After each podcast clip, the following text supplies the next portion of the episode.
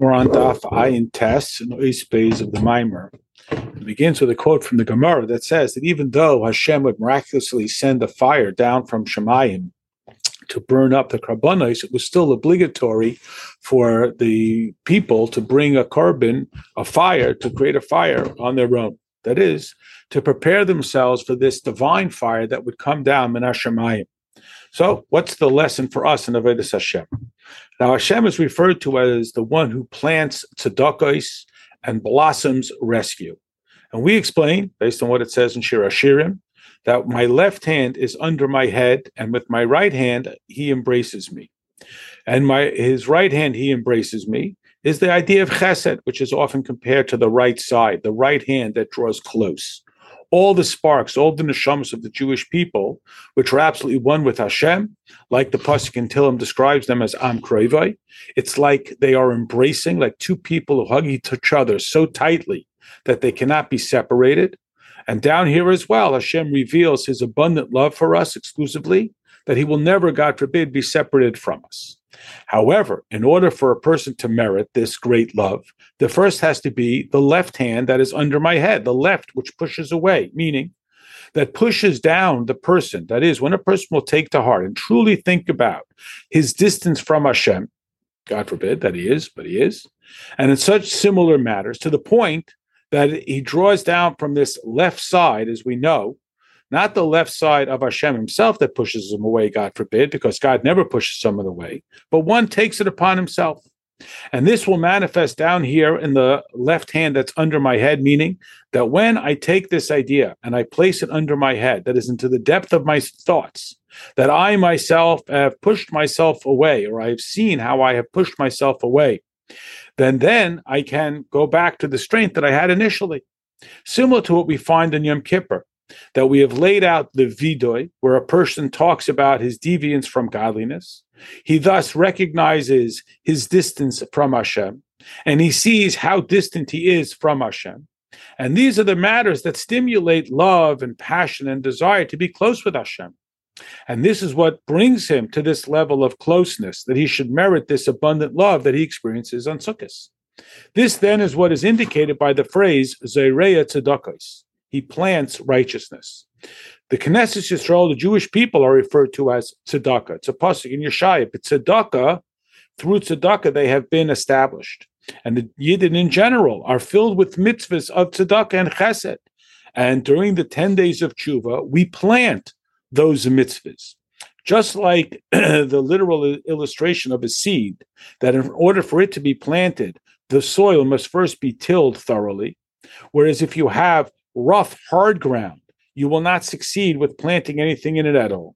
Similarly, with all mitzvahs, tzedakah and chesed that the Jewish people do, and the Alter Rebbe uses an odd word here, umisaglin.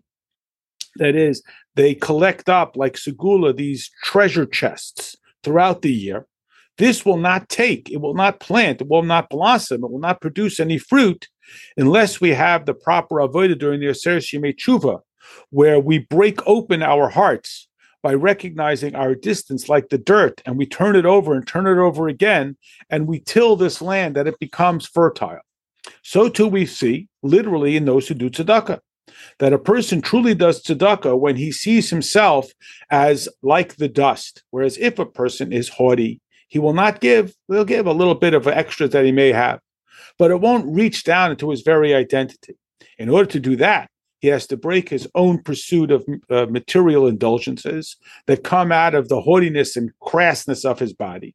And he has to consider himself as equal to the one who receives from him. Like the Gemara describes, why is this guy's blood any less red than yours? That he should need to eat like I need to eat. What's the difference? It's the same father. I feed myself, I feed him. And through this, he plants or implants the character of tzedakah. And in the days between Yom Kippur and Sukkot, it's the level of tzmicha, of blossoming. Till on the first day of Sukkot, we have such a blossoming in the characteristic of Avram, who was chesed, the right hand that draws close, and the virtue of Avram, regarding whom he said, Avram himself said of himself, and I am as dust and ash. That is this level of uh, soil in which he is eligible to have seeds planted and thus will be Matzmiach Yeshuas. He will blossom victory. Like it says, Hoshia Yemincha will be rescued with his right hand. Heshiva Chor Yemino will turn around the back to the right. That this level of chesed that becomes invested even in the residual, the back, these uh, uh, uh, these shallow aspects that need to be rescued and returned to Kedusha. And then it says in the parentheses, this is the idea that the right hand is invested even in the back, even in the least. That is, when a person uh, sort of lowers himself uh, and degrades himself by loving Gashmias and pursuing material things and animalistic impulses. And he says that his left hand is, a, is his right hand. He also, God forbid, gives nourishment to these distractions. And this is what it means that the right hand turns to the left hand, like it's explained in other places in the statement in the Zayar that Hashem in Golis has been uh, dispatched above. Now, this idea, Loishia Yodai Loi, the rescuer's hand, like it says, he rescues my right hand and he answers me, like it's explained in other Maimarim that Alter Rebbe quotes here as well. Now we understand the meaning of this phrase, Hoshia Yamincha. He rescues with his right hand that this level of makif is brought down into chesed to the right hand. From such a lofty level, there is no left side in such a detached level, leis smola b'hai Atika. And through this, there is the response, vaneni, that the right hand will embrace me. And that's what occurs in the sukkah, based on what it says in the Pri Etz Chaim, that the walls of the sukkah, which require two of them to be perfect and the third to be even a tiny bit of tefach, Similarly, the three uh, uh, um, uh, sections of the right hand, this idea of the right hand that embraces, and the schach that goes on top is the protective sh- shade that surrounds over this right hand. And this explains the idea of the revelation of godliness that is described as the right hand within the person. And again, the Alter Rebbe quotes other Maimorim to support this idea.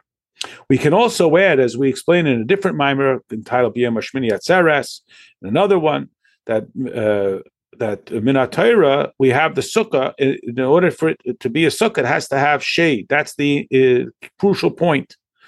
This is the idea of Tzil Yoimam, the shade of the day. And also within ourselves personally, we have this idea that Torah gives us the strength that our right hand should have a love for Hashem. And again, the Alter Rebbe mentions other Maimarim that elaborate on this idea.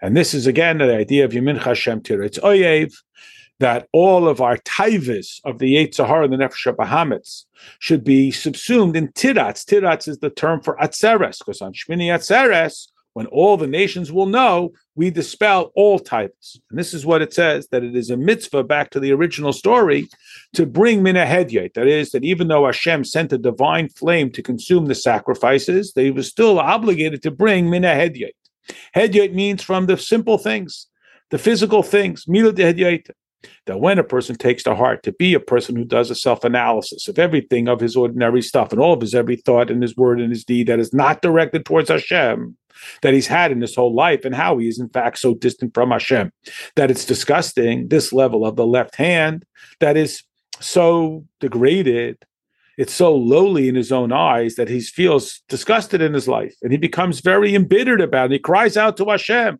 a cry out from the heart, and this bitterness that brings him to make a preparation to receive the divine fire is the level of the love of Hashem and his nefesh that arouses and inflames his heart, as we said. Now, all of this is the flame that is brought on the mizbeach, but then there's a whole other level that's even greater, and that's the level of water that is poured in the mizbeach, specifically on Sukkot.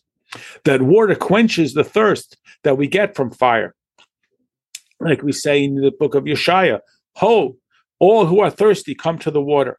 And this is the level of water that has so many different stages within it. Like we say, you have seen to know that Hashem, your God, is in the heavens. There is no besides him.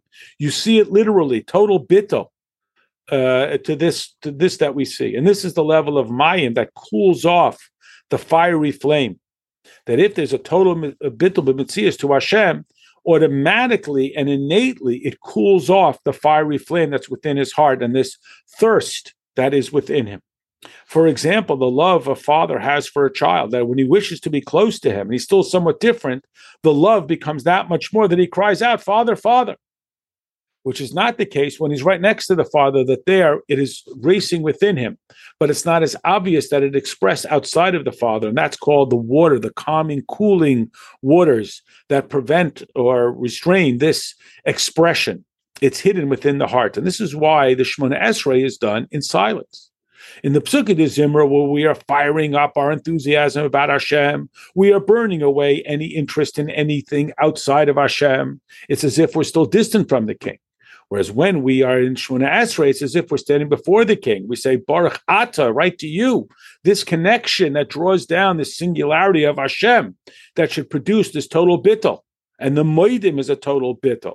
And the bowing and the kneeling, all of this is done in silence in order for it to be rooted in the heart and not dissipate, a person has to strategize to retain that feeling. Because as we see quite simply, that when the davening is over, we go back to where we were. How do we avoid this? It's to then turn from our davening to engage in Torah, specifically in halacha. Even though it winds up talking about very material things, the laws of agriculture, the holidays, and so on, the Mishnahs. This is the ultimate mechanism through which we become one with Hashem. And a person has to subsume himself within Hashem. He has to be readied for this singularity of God to come within him, to be mavatal himself, to put himself aside from all his other pursuits. And this level is the involvement in Torah, just like uh, we have this experience in involved in Torah, just like when we're davening. And a person can have a residue of this bittel that he experienced during the Shemona Esrei imprinted like pegs that will never be dislodged for all his days in his Torah study. And this is what we mean when we say that on the eighth day, Shmini Atzeres, it should be for you. It should be for you an opportunity to fix within your identity all that you have accomplished so that it will not, God forbid, dissipate. So that a person will not regress after his spiritual davening experience. And this is through that eighth day, Biyom Hashmini, this level of Bina Liba. That is, that there should be a total bittel that reaches down to the very essence of his heart. And this is the revelation of Atik through Bina in the world where that is my absolute desire, pleasure, but not indulgent pleasure, but truly who I am, that through this, that we'll have the Atzeris, we will grasp it and we will make it re, uh, reside within our hearts, this love that is an absolute all consuming love, like the child who longs to be with his father. And this is what the Pusik means when it says, Ushafta Mayim Besasan, you will draw water with joy from the well springs of rescue. That the water has to be from the well springs. That this is that it says the source of living water. Just like the source that is under the ground, it's not evident. You just see what pours out whereas the source itself is deep. It's so deep that you cannot find. Similarly, with a person with their Sarusa de Lasata, they have to dig deep within themselves and discover that which flows forth from this deep source that is under the earth. That it should be that my soul should be like dust to all. And to be even deeper in my seichel, my engagement in Torah and its laws, the Chacham Ilah, the first and foremost from this source of living waters of the highest level and down here, that it should manifest into the earth, this Gashmias, these seeds, these rules of law, of seasons, and so on. And from there, it will flow out the um, well springs of rescue. And this is why it uses the plural of, of well springs. It's two levels. The level, like we find, that my soul should be as dust to all. And in Torah, it should be invested within even the dust, even the ordinary. And this is the after through the Mayim Chayim, the life giving waters, for the waters that were on the earth are not called the Mayim Chaim, only the waters that come from under the earth. Like we explained, there were two kinds of Afar. There's the level where we request that our soul should be as dust to wall, like it says in the Zohar. What is the difference between Afar and Avak? Afar is what's kicked up, and therefore it is able to uh, uh, contain within it and nourish within it the, the living waters, which is this deep level of love, this level of water, this level of bittul. Then there's another type of Afar. This that's explained on the pasuk when it says, "Who can count Yaakov? He is like the dust of the earth." That this is in uh, reference to the engagement of Torah, which is called the dust, meaning it's not something that can be counted. Uh, you could go back and forth, but you'll never get the number. And again, the Alter Rebbe points to other Maimarim to support this idea. And the Pardes, when it talks about uh, Eretz El Yena as being Bina, it also talks about this idea of Afar. And it calls Afar, like it says, that it will dispatch the darkness because Kesser, which is the source of Chachma, is drawn down through to, to the lowest levels, through the level of Malchus of Ein Soif, like it says, who can count the dust of, jo- of Jacob, of Yaakov? This is the idea of the two levels of Chachma of Berosh and Chachma Besoif that are drawn down in these two levels of Afar. Like we say, my soul should be ka'afal libi That's the cause and effect that the beginning was wedged in the end. Like, that through my soul being like dust, I am open to Torah. And again, the Alter Rebbe points to other Maimarim that support this idea.